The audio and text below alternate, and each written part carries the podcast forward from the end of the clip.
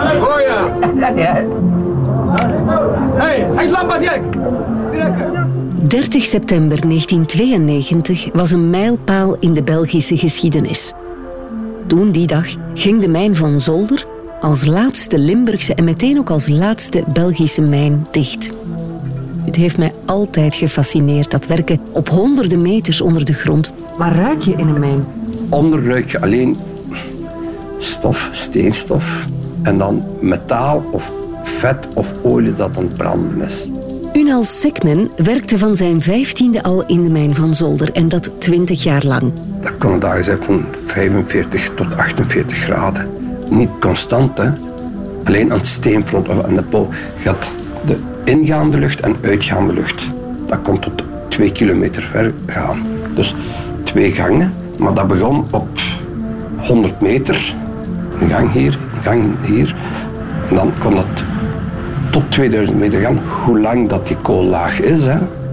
En hoe ver dat ze kunnen verluchten. Met, want dat was allemaal met uh, ventilatoren. Hè. Want als het te ver is, haalt geen enkele ventilator het. Hè. Wat een verhalen. Goh. Ik kan er dagen over. Ja. Als we samen punten drinken, dan, uh, Ja. dan wordt er uh, heel veel van die verhalen verteld.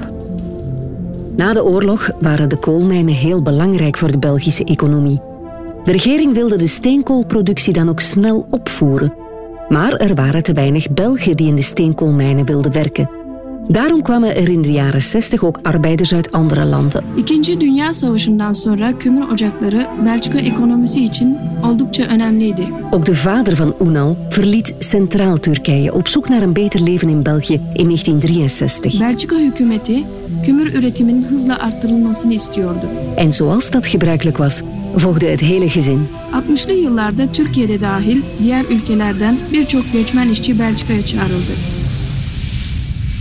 Eind 1962 is mijn papa naar hier gekomen.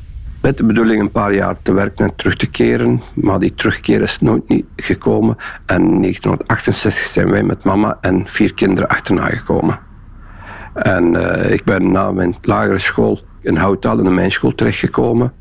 30 juni 75 ben ik van school afgegaan, had ik mijn diploma.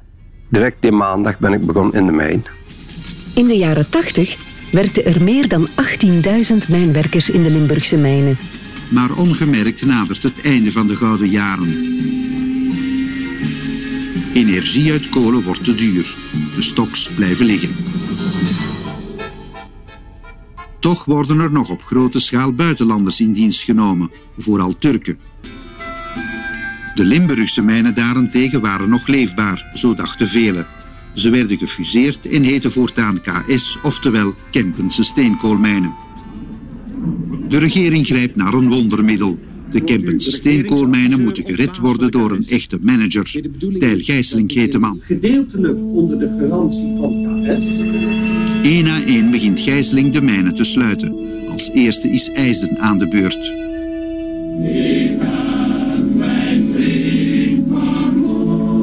Op 1 oktober volgt de mijn van Zolder.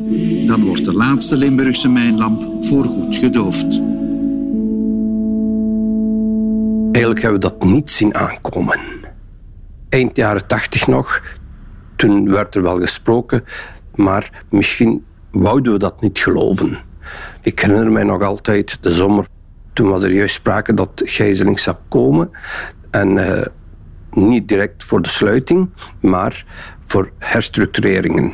En toen zei, ja, hier en daar hoor je wel slimmere mensen spreken van, ja kijk, het gaat gedaan zijn. En de grootste hoop zei, nee, nee, dat kan niet.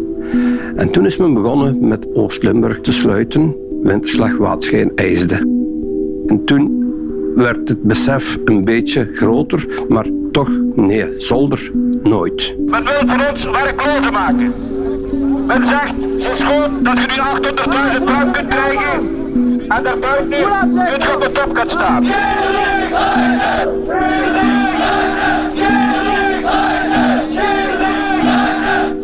28 mei 1989 zijn ze gekomen met een keuzemaatregel.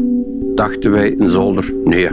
Sluiting, nee. Geloofden wij niet. Maar toen ene keer 28 uh, mei 1989 eraan kwam. En toen het een dag later bekend werd dat 70% gekozen had om te vertrekken, toen hadden we het door. Toen wisten wij dat het ging sluiten en toen werd het van ja kijk, redden wat te redden valt. Op 30 september 1992 kwam er een einde aan de steenkoolproductie in Limburg. Toen ging de mijn van Zolder als laatste Limburgse en Belgische mijn dicht. De mijnwerkers zitten in de put. Maar ze zitten toch altijd in de put, Herman? Ja, maar ze gaan die putten dicht doen. We zijn hier nu te samen en ieder weet waarom. Ze nemen ons te grazen, ze geven niet om ons. Wie sluit hier de deuren van onze diepste schacht? Is Hartberg al vergeten, wie delft er hier een graf? Aan de ene kant waren ze aan het feesten en aan de andere kant waren ze aan het huilen. De bazen waren aan het feesten. Mijnwerkers waren aan het huilen dat ze een maatschappij hebben verloren. Maar aan de andere kant waren ze blij dat ze van de mijnwerkers af waren. Maar op de mijnen was het stil.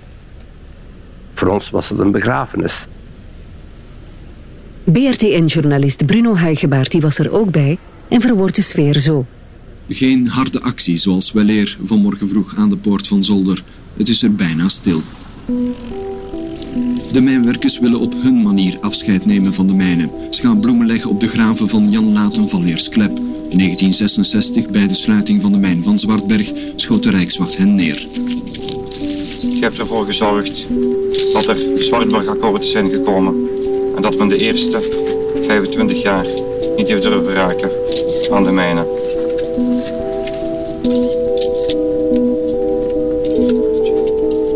Na de hulde gaat de groep naar Genk.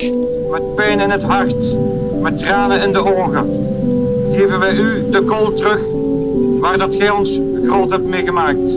Gij, dat is André Dumont, de ontdekker van de Limburgse steenkool. Op hetzelfde moment in de put van Zolder komen mijnbazen en ingenieurs op hun manier afscheid nemen van de mijnen.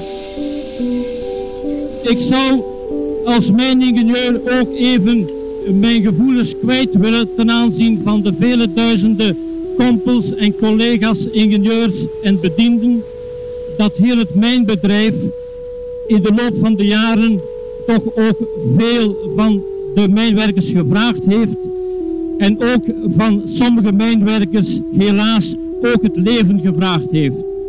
Ik zou hier willen vragen aan mijn collega's en de mensen van de pers op dit moment per hun nagedachtenis enige ogenblikken van stilte aan te brengen. Als ik dan nu hoor wat je nu zegt, dan moet uw hart toch gebroken zijn. Ik zeg het, ik heb dikwijls met tranen in mijn ogen rondgelopen daar. De mijnterreinen zijn nu verlaten. De laatste twee maanden zijn 700 mensen bij de Kempense steenkoolmijnen moeten weggaan. 300 met vervroegd pensioen, 400 anderen hebben een afscheidspremie van 880.000 frank genomen. Nu, 30 jaar later, denk je ja, dat toch geen toekomst dan is het misschien toch goed gegaan. Maar goed dat wij nog hard gevochten hebben en dat we veel uit de brand hebben kunnen slepen. Want de mijnwerkers hebben het beste sociaal akkoord van heel Europa in de geschiedenis gehaald. 1992, met die onderhandelingen toen. Dankzij die acties van de mijnwerkers. Oké, het heeft weer al tot bijna doden geleid, maar we hebben het gehaald. Een deel van dat sociaal akkoord ging ook over de tewerkstelling van de mijnwerkers. Manager van de Kempische steenkoolmijnen Peter Kloeft beloofde de mijnwerkers dat hij hen zou helpen bij het vinden van een nieuwe job. Ik moet zeggen dat wij werk hebben voor alle mijnwerkers morgen als de mijn gesloten is. En dat wij voorzien dat wij binnen hier en 10 à 11 maanden beginnen te recruteren. Unal zelf werkte sedert een jaar voor de sluiting bovengronds de mijnen waren gesloten, maar daar was heel veel op de bovengrond. Dat moest toch allemaal in eh, goede banen geleid worden. En ik heb tot de laatste dag, tot 1 november 1996, rondgelopen op de mijn. Zolder, Waterschei, Windslag en IJsde. De mijn van Zolder sloot om 12 uur. 91 jaar Limburgse mijngeschiedenis is voorbij. Wat is er nu gebeurd met die kameraadschap na al die jaren? Is die er nog? Heel veel. Daar bestaat zoiets als KS-vriendenkring. Als je dan die sfeer daar ziet, want ondertussen zijn we allemaal rond de 70 of later, het zijn allemaal grijsaards. Er zijn al heel veel mensen die met een rolstoel naar daar komen. Maar die vriendschap, ja, dat is onbegrijpelijk. Dat is juist of van je je broer, je familie terugziet. Unal hier vlakbij, zie je nog de restanten hè, van de mijn van Zolder? Hè? Vlakbij. Ga je daar af en toe nog naartoe? Dagelijks. Echt? Dagelijks. Dagelijks. Die geur, Katrien, uh, in de badzaal, gelijk we het noemen, dat is nu omgedoopt tot een uh, balzaal. Maar dat was een badzaal. 800 douches. En iedereen waste zich daar met Sunlight Zee. Dat werd door de melkbar in de mijn verkocht. Die geur van Sunlight Zeep, en wel, dat doet mij heel goed. Maar dat gaat stilletjes aan. Dat is nu al tweede uh, renovatie. En de laatste keer snuif ik die lucht niet meer zo erg. Die geur die ging daar na 30 jaar nog altijd. Ik leid ook mensen rond uit Turkije hier. Als ze op vakantie komen, gaan we altijd een rondje doen in de mijngebouwen van Zolder. Welk gevoel geeft jou dat dan? Trots. Trots. Uh, ik ben heel trots om mijnwerker geweest te zijn. Ik zal ook mijnwerker blijven.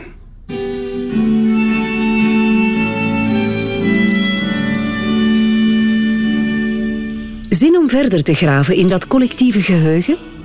Luister dan zeker naar de volgende aflevering van Ik was erbij.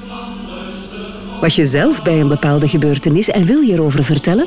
Stuur dan een berichtje naar ikwasεrbij.radio2.be.